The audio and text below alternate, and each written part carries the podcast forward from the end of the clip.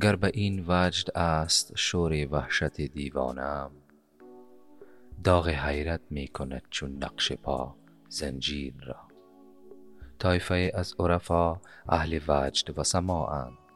و معمولا این اصطلاح در طریقه چشتیه استعمال می گردد. وجد حالت است که سالک جذب می شود و حرکات در حالت بیهوشی انجام می دهد. و یا سخنان را ادا می کند که مورد قبول در حالات عادی نمی باشد بیدل از شدت وجد خیش حرف می زند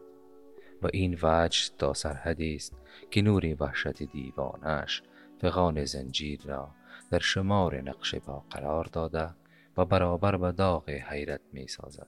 یعنی آنقدر وجد و حال بدل قوی است که زنجیر با همه شور و شررش در مقابل آن مانند نقش پا در حیرت داغ می شود و قابل مقایسه نمی باشد